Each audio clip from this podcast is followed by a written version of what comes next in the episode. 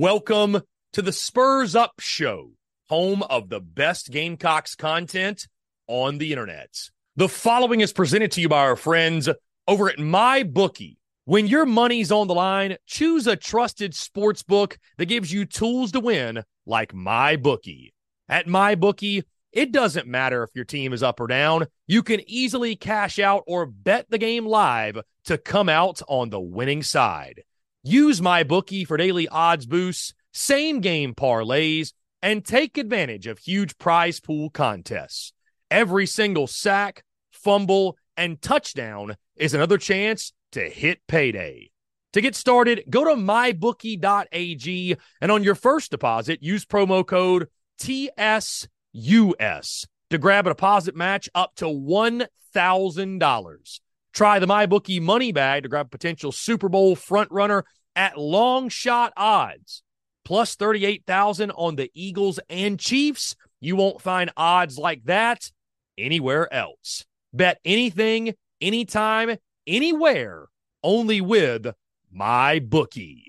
We're also brought to you by our friends over at Twisted Tea.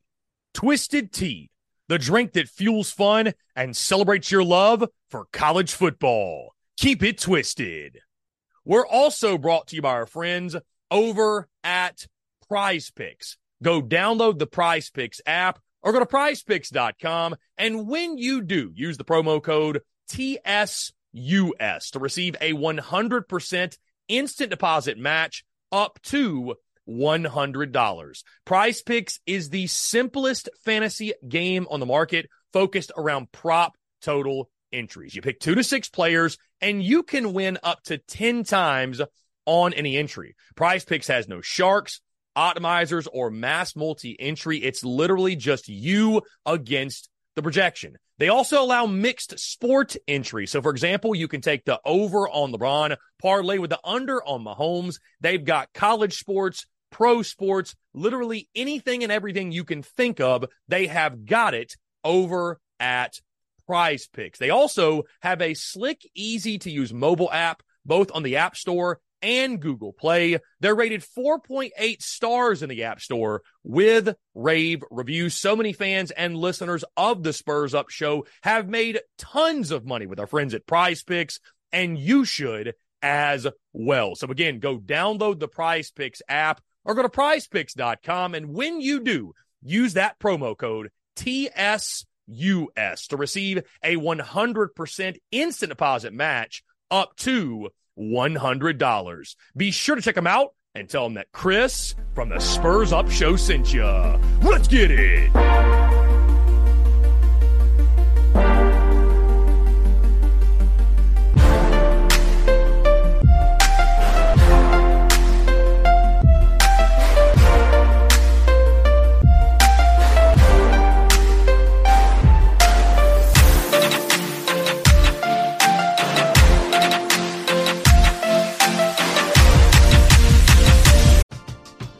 We're driven by the search for better. But when it comes to hiring, the best way to search for a candidate isn't to search at all. Don't search match with Indeed. Indeed is your matching and hiring platform with over 350 million global monthly visitors, according to Indeed data, and a matching engine that helps you find quality candidates fast. Ditch the busy work. Use Indeed for scheduling, screening, and messaging so you can connect with candidates faster. Leveraging over 140 million qualifications and preferences every day, Indeed's matching engine is constantly learning from your preferences, so the more you use Indeed, the better it gets. Join more than 3.5 million businesses worldwide that use Indeed to hire great talent fast. And listeners of this show will get a $75 sponsored job credit to get your jobs more visibility at Indeed.com slash BlueWire. Just go to Indeed.com slash BlueWire right now and support our show by saying that you heard about Indeed on this podcast. That's Indeed.com slash BlueWire. Terms and conditions apply. Need to hire? You need Indeed.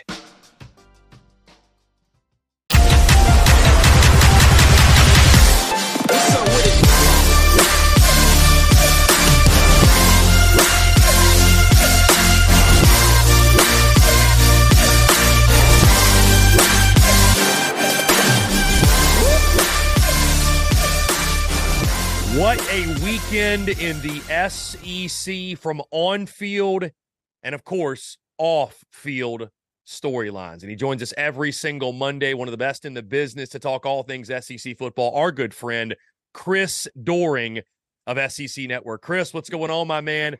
Things heating up. The coaching carousel is beginning. I know you said off air that not your favorite time of year because you've been in the trenches, you've been in the battles, you've been in those locker rooms.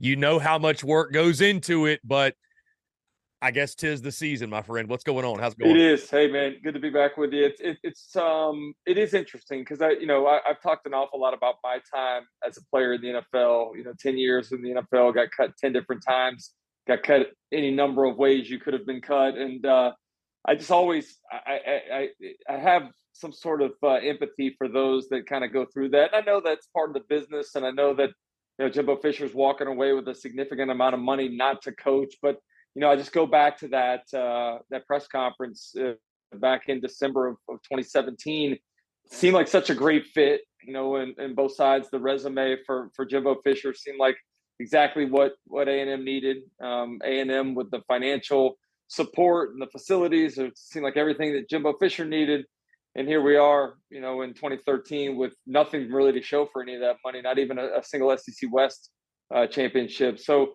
I understand the bottom line uh, business. Uh, he had four or more losses in five of his six seasons. Texas A&M was not paying him that exorbitant amount of money to be average, uh, basically to be the same guy that Kevin Sumlin was. Uh, but I do have some some empathy for for him, you know, and what that that uh, means to have not gotten the job done, and, and his family's implications. More more so maybe just the assistants too. The assistants are the ones that aren't making that same amount of money, aren't getting a big parting gift, and, and have to now find new new jobs, new homes for their their their kids, new uh, schools for them to go to. It's it's, it's tough business side of it, man. And Chris, I heard on your clip you mentioned on SEC now eh, the hiring when it happened in 2017. This was a it felt like the perfect fit, right? You're talking about a guy who'd won a national championship. He had the pedigree, right? Of course, the expectations sky high.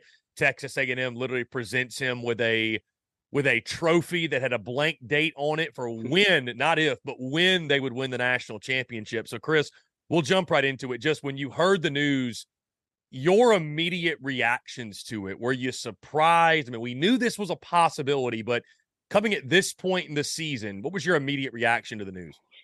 Yeah, let me take you back to Saturday night because I was asked by some of our producers and coordinating producers um, my availability on Sunday for a, a, show on some breaking news. I assumed it was going to be a, a, coaching firing. Did not think it was Texas A&M. They were at the, the that point up by about forty on Mississippi State. So not. I was actually thinking it was probably going to be um, another team that had not looked very good earlier in the day on Saturday. Um, and, and, then to find out this morning when I woke up that it was actually Jimbo Fisher that was being relieved of his duties. Uh, not surprised. I mean, we've we've talked about this. I feel like the last couple years about you know the the uh, buyout, about the money that the the the A and M boosters have, about the fact that they haven't really had anything that that really resembled the success that they were expecting. But um, you know, I think the timing of it was a little interesting, particularly you know coming off a big win last night or Saturday night against Mississippi State.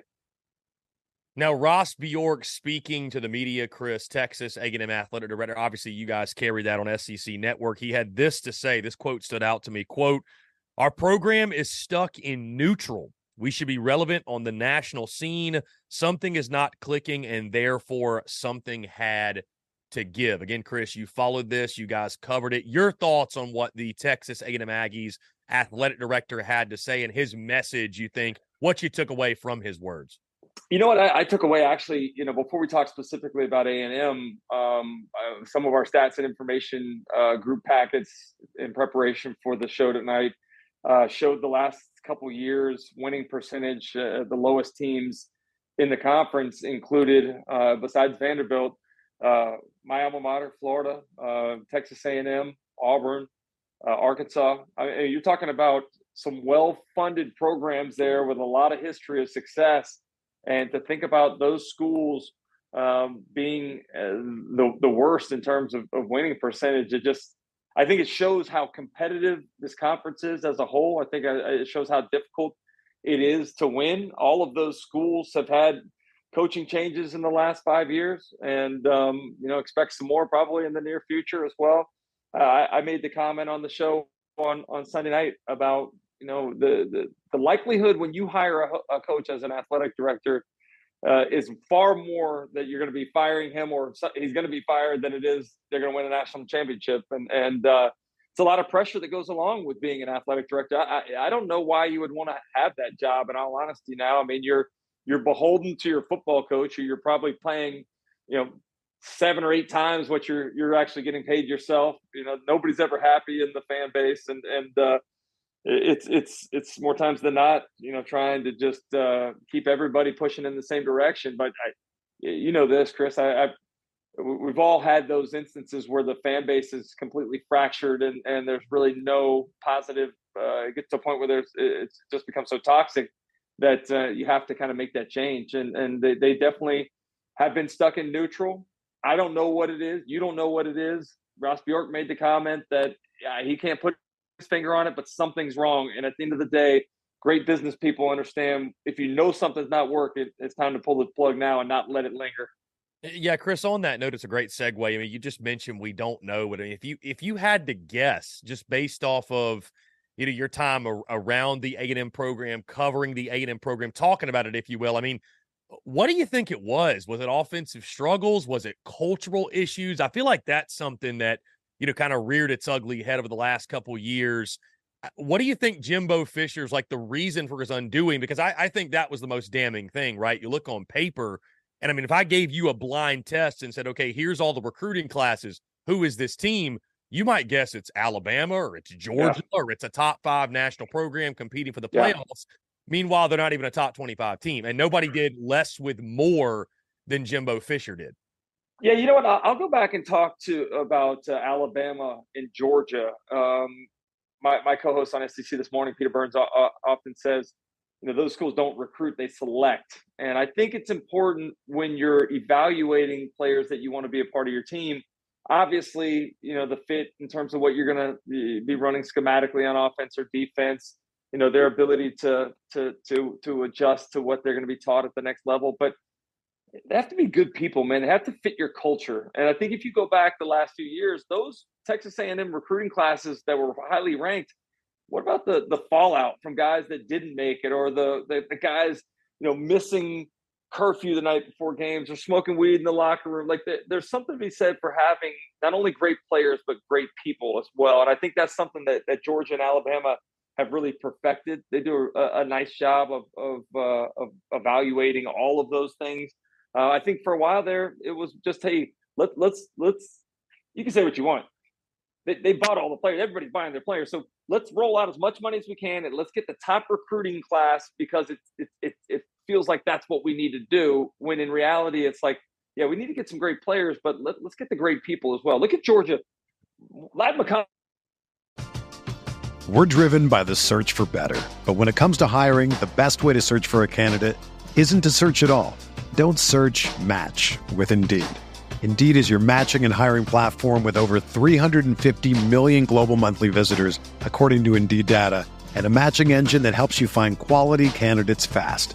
Ditch the busy work. Use Indeed for scheduling, screening, and messaging so you can connect with candidates faster. Leveraging over 140 million qualifications and preferences every day, Indeed's matching engine is constantly learning from your preferences, so the more you use Indeed, the better it gets. Join more than 3.5 million businesses worldwide that use Indeed to hire great talent fast. And listeners of this show will get a $75 sponsored job credit to get your jobs more visibility at Indeed.com slash BlueWire. Just go to Indeed.com slash BlueWire right now and support our show by saying that you heard about Indeed on this podcast. That's Indeed.com slash BlueWire. Terms and conditions apply. Need to hire? You need Indeed. When you need mealtime inspiration, it's worth shopping Kroger, where you'll find over 30,000 mouthwatering choices that excite your inner foodie. And no matter what tasty choice you make, you'll enjoy our everyday low prices, plus extra ways to save, like digital coupons worth over $600 each week. You can also save up to $1 off per gallon at the pump with fuel points. More savings and more inspiring flavors make shopping Kroger worth it every time. Kroger, fresh for everyone. Fuel restrictions apply. He's one of the best receivers in country as well. Doesn't necessarily look like your prototypical wide receiver, but he's a guy from right down the road near Athens. Loves the the Georgia program.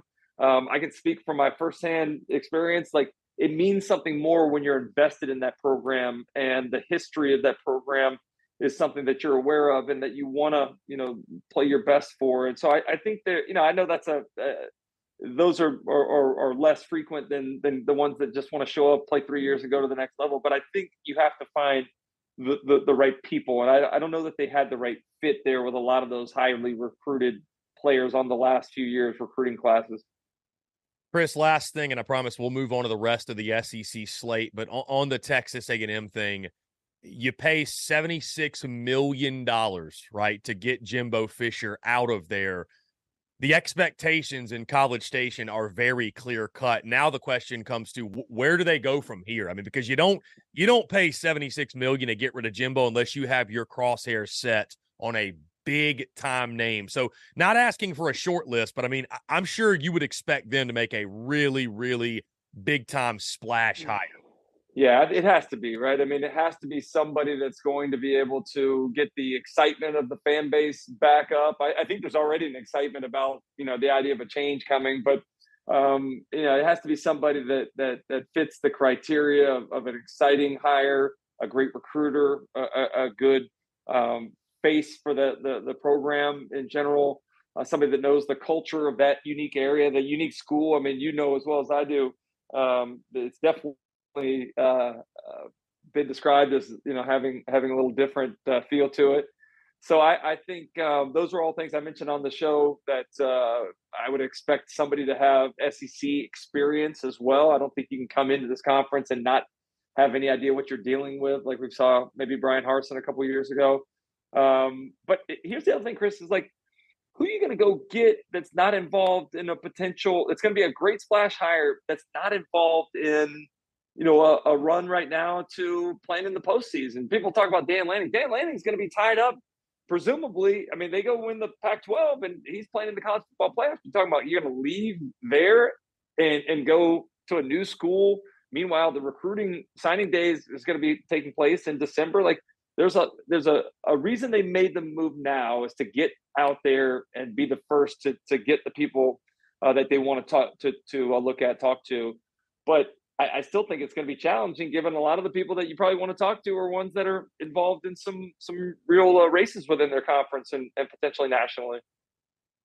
Certainly, Chris, the number of zeros on the check they present will not be the problem. So we shall. Did you listen? Did you listen, Chris? Did, did you hear Ross Bjork's comments as it related to the what he learned from his experiences going through all of this? I did not hear the entire presser, so no. So he mentioned he mentioned that uh, they were going to take a look at some different models for compensation and contracts. Like, I don't even know how what that means. I, it, has been nothing but an arms race. I, I, played at Florida for Steve Spurrier when he became the first coach to make a million dollars a year. We're talking about guys that don't have near the credentials that that Coach Spurrier have that making nine million dollars a year. It, I don't know how you go back from this, but you're not going to be able to go get somebody that that's willing to take on that job, leave where they are right now, and not have a, a an extraordinary uh, extraordinary buyout that's going to guarantee the money. Um, it just I don't know how we go back from where we are right now with what's transpired with this this arms race throughout college football.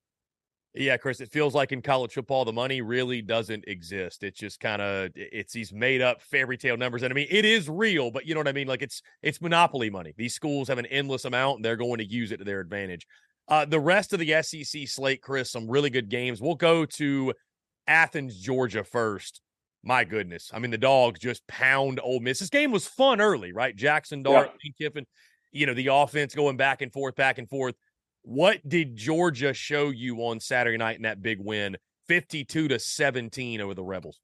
Yeah, you know my big takeaway was that uh, all those Georgia fans that were freaking out back in in September about Mike Bobo and what they were doing offensively need need to apologize because this dude has done a great job with this offense, the development of Carson Beck. I mean, he looks like he's in full control at all times out there, distributing the football. When you have Brock Bowers back, now Ladd McConkey in the lineup fully healthy. I mean, you're talking about your third and fourth options in the passing game being Dominic Lovett and Robert Thomas. Like these guys are are ones at every other school probably in the SEC, and he does a great job with the creativity of the offense and the, the play calling. Um, the run game, the, the, offensive line was able to just completely cave in uh, the the front seven for for Ole Miss. Uh, pretty impressive, 611 total yards of offense, 311 through the air, 300 on the ground, and uh, you know just distributing the ball to so many different uh, pieces of that offense. So I'm really impressed with that. Clearly, when you can hold Ole Miss's offense to uh, to two touchdowns uh, the way that they did, that's a pretty de- dominant defensive performance. And um, I, I guess we'll talk about Alabama in a minute, but it's just the more things change, the more they stay the same. And and as much as we thought this year could be different, I had LSU as my my Western Division champion. Um, you know, see those two teams doing what they've done and getting better and better as the season's worn on, and just to ex- expect a uh, tremendous matchup in December uh, just uh, shows how well coached those teams are and and, and how uh, how much better they are than everybody else in this league.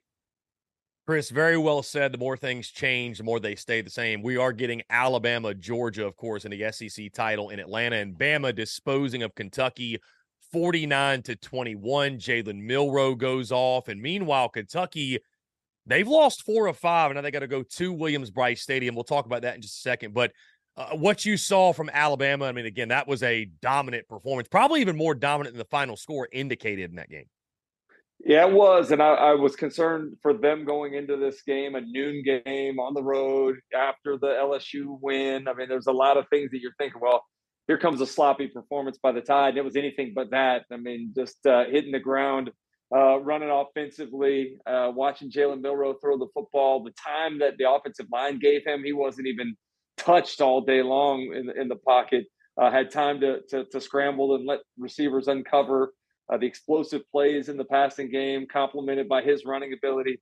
It, it, it's it's feeling more and more like this this offense has really figured things out. Jalen Milroe is very comfortable in that style, and Tommy Rees credit him as well for the way they're uh, they're evolving along with Jalen Milroe and, and and understanding just how unique a, a talent is that they have there. So it, it was fun to watch. Um, you know, I thought Kentucky would be more competitive, but again, I think that speaks to just how good Alabama is and how much they've evolved since that that loss to Texas and the the the, uh, the near miss against South Florida in Week Three. Yeah, Chris, if it wasn't for a muff punt, I'm not even sure Kentucky is in that football game.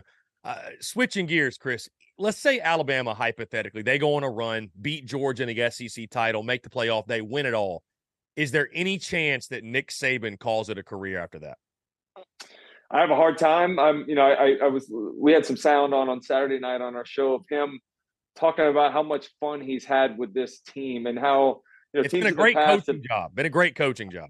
I, I think I've told you this a couple times throughout the season that I think Nick Saban has done the best job of coaching his team this year than any of the previous years at Alabama, and that includes all the national championships, just because of all the holes that were in this team uh, heading into the season, all the questions we had about him uh, the, the, the buttons he's pushed as the season's gone on.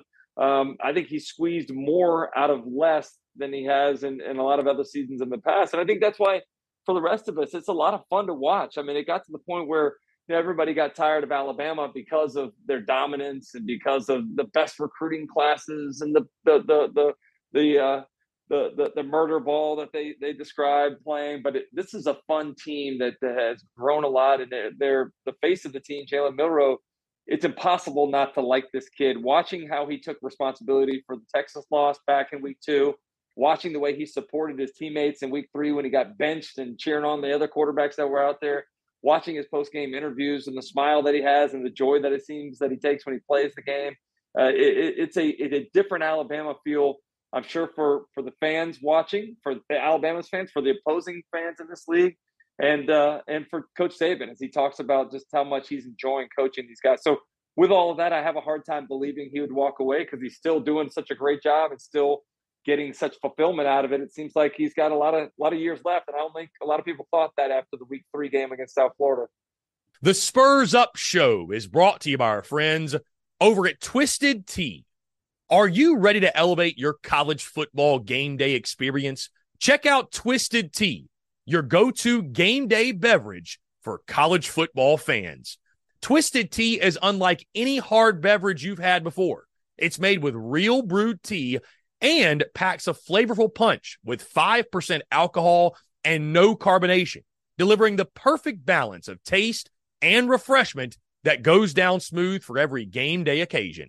No need to settle for the usual. Twisted Tea turns up any occasion, especially when you're cheering for your favorite team. Whether you're tailgating in the stadium parking lot, watching at a bar, or hosting friends at home, Twisted Tea is there to elevate the game day experience.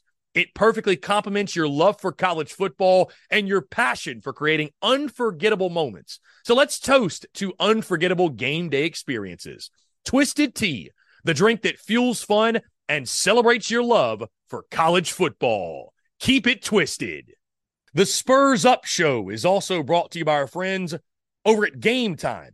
Download the Game Time app or head over to gametime.co and use the promo code Spurs Up for $20 off your first purchase. Again, that's promo code Spurs Up, SP or SUP, for $20 off your first purchase. Game Time is the best ticket buying app available that removes all the stress of the ticket buying process. They have things like images of your seat before you buy, so you know exactly what to expect when you arrive. Guys, you can buy your tickets in a matter of seconds, two taps, and you're set. And also, tickets, they're sent directly to your phone. So, no more scrambling, searching through your email, trying to find the tickets you just bought, whether it be the Gamecocks, a concert, a comedy club event, you name it, whatever the event is, buying tickets shouldn't be stressful. And game time is the way to go. Again, that's our friends at Game Time. Go download the Game Time app or go to gametime.co. And when you do,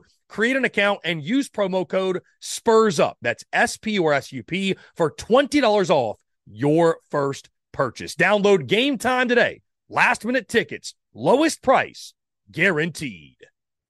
The rest of the SEC, certainly the SEC West, which we're going away from divisions, of course, hates to hear that. Nick Saban, it looks like he's got a lot of time still in him. Uh, to Columbia, South Carolina beats Vandy Chris 47 to 6, dominant really in all three phases. It's always a lot of fun when you can get backups in. Of course, the true freshman quarterback, LaNorris Sellers, he gets himself a touchdown and, and really that that feel good momentum building win that South Carolina needed that I'm not sure they obviously didn't really get against Jacksonville State.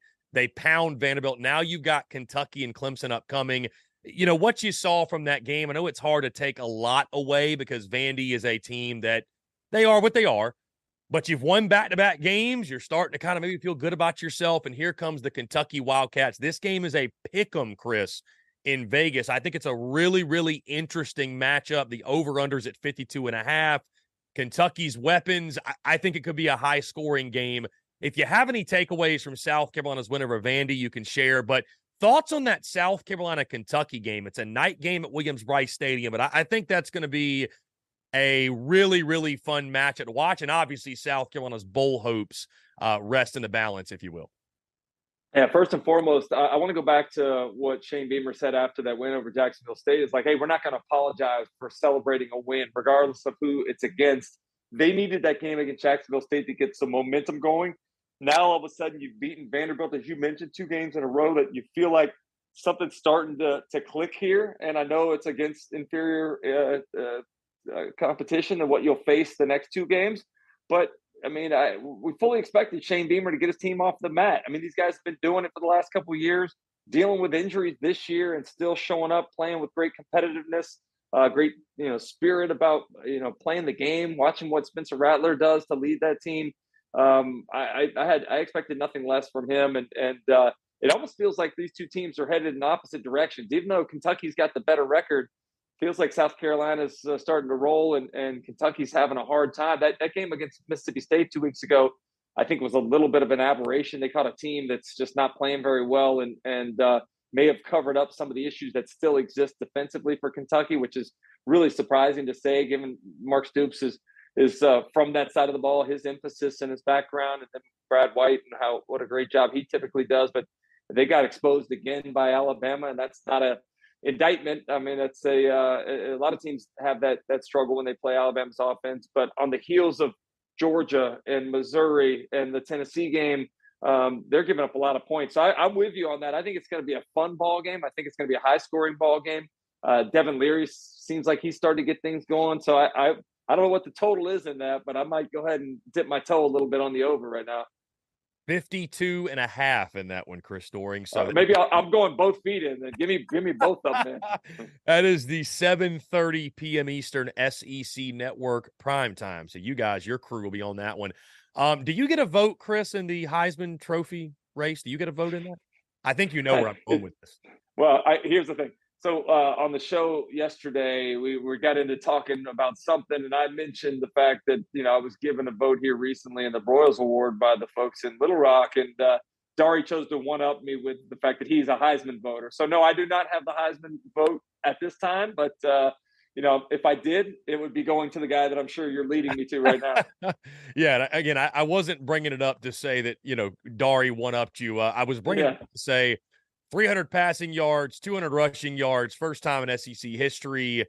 Jayden Daniels, would you say he's the front runner right now? Because what he did to the Florida defense, I mean, we've never seen it. Literally, yeah. we've never seen it before. Historic. I've been saying this for weeks, though. I, have said it for for probably over a month that he's the best player in college football. That he deserves to win the Heisman Trophy. I didn't think he would win it uh, with the three losses that were on the the resume, with him leaving before the end of the third quarter against Alabama. Uh, but I think people actually took note in that ball game, and then to follow it up with another performance uh, like he had on Saturday against Florida, uh, I, I, think has gotten the nation's attention and, and, doing things that nobody that's ever played college football has ever done before is getting that attention. Say what you want. I mean, uh, Bo Nix has done a nice job at Oregon. Uh, Michael Penix Jr. one of these players that I, I, love to watch as well, but he's not. You, you could say what what's the definition of the Heisman winner? Is it the most outstanding player? Is it the most valuable to his team? Is it is it the, the guy that's the all around best? I honestly believe that that Jayden Daniels is all of the above. Like if you didn't have Jayden Daniels on that roster, they'd probably be a 500 team in Baton Rouge right now. And, and it's a shame that defense hasn't been better this year because I think they're wasting a generational type offense. Uh, maybe second only to the 2019 offense that they've had there before, but Jay Daniels does it all. And uh, I had a number of, of Florida people texting me throughout the game and then post game on Saturday night about the defense and complaining about how bad they are. He did the same thing to Alabama's defense, and Alabama's defense is a very good defense. So uh, he, he makes really highly athletic, highly recruited, highly developed players look like they're they're middle school football players trying to tackle a grown man. And uh, I, I tell you, it's easy to cheer for him. It's easy to cheer for him because he's fun to watch because he's got a great vibe about him. And when he came into this league at the beginning of the season, uh, the year before this one, um, nobody even thought he was going to win the job. And I didn't think much of the, the, the the acquisition through the transfer portal, but he has developed since about midway through the 2022 season into uh, a guy that's not only a, a great athlete with the ball in his hands, but one that can throw the football with great accuracy as well.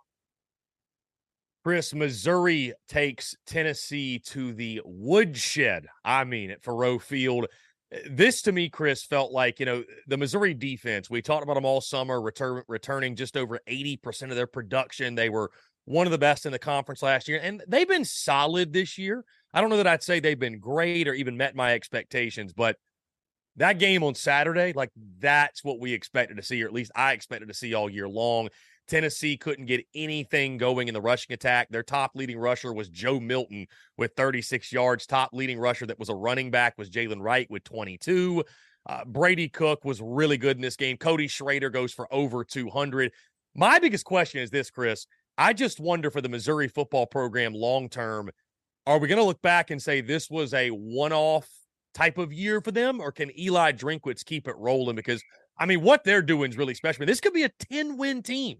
And not many yeah. saw Mizzou reaching those heights this year. Yeah, we had a lot of discussions in the preseason, particularly at media days, about who the second best team was in the East, and nobody mentioned Missouri. It was all Tennessee, Kentucky, maybe Florida, but uh, South Carolina. I don't think anybody thought Missouri would be able to evolve into that. I mean, why would you? I mean, in in his what three years there prior to this season, uh, he'd never been more than a 500 coach. I hadn't won more than six games. I mean, like th- this came out of nowhere. And I think it starts with that acquisition of Luther Burden and being able to keep him in the offseason from getting into the transfer portal. Um, he's a St. Louis kid, uh, convincing him to stay at home. Now you have proof positive of what those kids in that part of the, the country can do. staying in their in-state university, making the NIL money with the rule that has been changed uh, there within the state, and you're able to come compete for a conference championship and, and potentially more. Uh, this is, uh, I think, the first wave of what is going to continue to help that that program evolve. And uh, I, I, think it's fun to, to watch, man. And and maybe the most fun for me was watching another former walk on and, and uh, Cody Schrader, guy that was playing at Truman State two years ago, um, came into this ball game as the number one rusher in the conference, but I still don't think people really understood how good he was. Uh, going off, I mean, this Tennessee defense was number one against the rush in the conference, only giving up 97 yards a game, and he had 105 at halftime, and that was on in addition to the 93 he had receiving in the first half. Put up tremendous numbers. I think true dominance is taking a team, uh, beating them at what they do best. This Tennessee team runs the ball really well and stops the, the run. And, and, and Missouri ran the ball all over them to the tune of what 255 yards, I think. Um, you mentioned it; they didn't even eclipse 100 yard rushing against Blake Bortles' defense. Uh, Blake Baker, Blake Bortles, Blake Baker's defense. Uh, but I think they had 83 yards on the ground total if you don't think that Eli Drinkwitz remembered 66 24 and 62 24, I can promise you he did because they made it a point to go out there, be physical, beat them at their own game, dominate them, and not take their foot off the pedal until the end of the ball game.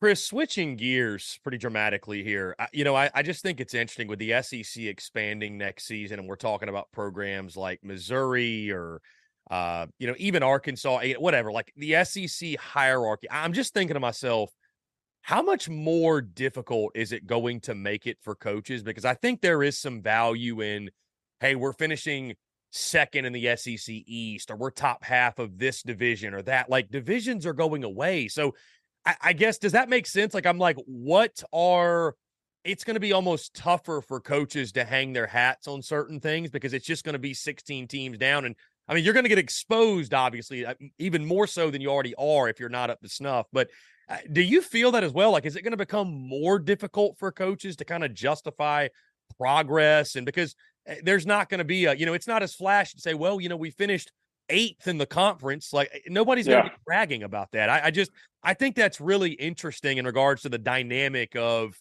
because you're always trying to keep your fan base to your point in good spirits, and all of a sudden yeah. it gets taken away.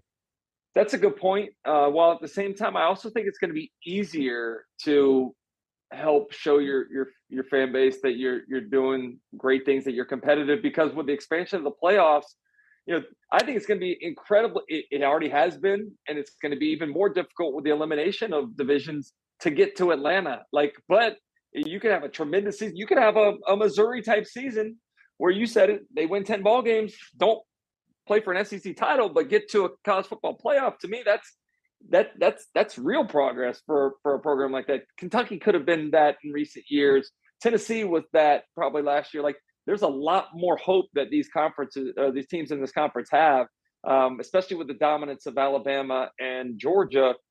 To think about you know what real success looked like, and that's playing meaningful games in November and getting into postseason games that matter in December and January.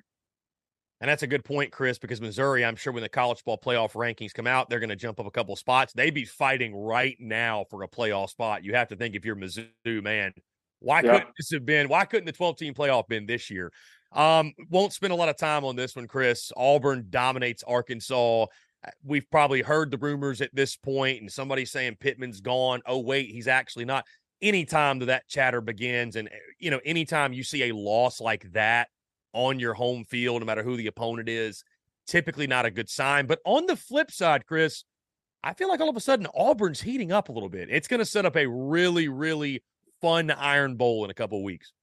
You know, it's it's so funny um, doing what I do when you know watching the tape and and trying to uh, project what's going to happen from week to week. And I thought Arkansas figured something out in Gainesville. I thought they simplified their playbook. I thought they got back to doing what they do, and that's running KJ and Rocket. Uh, I thought that they they had a really good plan that created some momentum for them. And I looked at Auburn as a team. Ah, I'm not really buying the the the, the Payton Thorne passing game evolving thing, and you know they, they they didn't necessarily throw it as good against Vandy as they did the previous week against Mississippi State. And then you come out, you watch not only Auburn move the ball up and down the field offensively, throwing it, running it, special teams returns. But you watch just how how inept Arkansas looked. They go three and out the first three possessions. They get that big interception. You think they're almost going to take it to the house and the game's going to change. Set the offense up at the 20 and they gain two yards and kick a field goal. That that was almost the nail in the coffin right there, where you can't do anything with the ball at all. And and I think it's scary to think about. To your point, they're they're creating momentum. They're having a lot, lot of success, and they're doing it with subpar players that that uh, Hugh Freeze is openly trying to replace. I mean, he's out here trying to get guys that um, you know fit his scheme a little bit better, that are better talented uh, players than what he has right now. And uh, I think the scare, the future is very scary. If you're if you're an SEC team, uh, I know again the division's going away, but I, I, think this is an Auburn team that we're going to be talking about in enough uh, in a, a, very different situation in the next couple years than we are right now. Everyone is talking about magnesium. It's all you hear about. But why? What do we know about magnesium? Well, magnesium is the number one mineral that 75% of Americans are deficient in. If you are a woman over 35, magnesium will help you rediscover balance, energy, and vitality. Magnesium supports more than 300 enzymatic reactions in your body, including those involved in hormonal balance. From functional medicine doctors to mental well-being and female hormone experts, we all know that magnesium is the one mineral to improve all aspects of well-being and health. But which one? Magnesium Breakthrough from Bioptimizers, the trusted choice recommended by leading experts with seven best absorbed forms of magnesium to ensure your body receives the support it needs for overall well-being. Go to bioptimizers.com slash balance today and use code BALANCE10 for 10% off. Support your journey to wellness at B-I-O-P-T-I-M-I-Z-E-R-S dot com forward slash balance. Magnesium Breakthrough from Bioptimizers, your foundation to optimal health and vitality. Chris, finally, before we get you out of here to week 12, really quickly, it is Cupcake Saturday in the SEC as teams get ready for rivalry weekend. We've talked about South Carolina, Kentucky, Georgia, Tennessee. Do you want to spend any time on that one? I mean, I, I feel like Georgia, they're going to get my benefit of the doubt. That's for sure. I mean, I, I don't, I'm sure Tennessee gives a valiant effort, but the dogs, I think, will handle business. But your Gators is where I want to close out on. Yeah. Go to Missouri, still fighting for that sixth win. It's a night game in Como man, what's got to happen for Florida? Because I think getting that sixth win is crucial for Billy Napier. Yeah, say what you want about that loss on Saturday night. I thought Florida played hard. I thought that they were competitive in the first half. You know, they did a great job down in the red zone against the uh, the Jayden Daniels led offense of LSU. They did a great job on third down, only one of five for the Tigers on on that side of the ball. Um, you know, I, I thought couple the, the, the reversal of the the catch by Kahleil Jackson to me I don't know how there was enough proof that, that that to overturn that that was a big part in the in the game you you can't miss uh, a possession against uh, that LSU offense and and that was kind of something that put Florida behind the eight ball they couldn't recover from but I, I, like I like what they're doing on offense. I like Graham Mertz a lot. I think he's been one of the real surprises in the conference this year. I think he's got a lot of weapons at his disposal. Uh, but I just I believe in Missouri. Missouri is a really good football team, and so uh, they're going to have their hands full.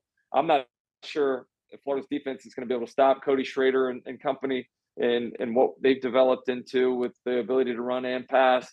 Um, I honestly, if Florida gets bowl eligible, I, I, think it's more likely to happen against an undefeated Florida State team at home in the final week of the season than it is going to Como, uh, which is, is going to be a tough test in and of itself. But um, yeah, it, it's a uh, it's a weird situation that we're in right now, as opposed to a couple weeks ago when Florida was five and two, heading into Jacksonville, and we're thinking about man, can they pull this upset off over the number one team in the country?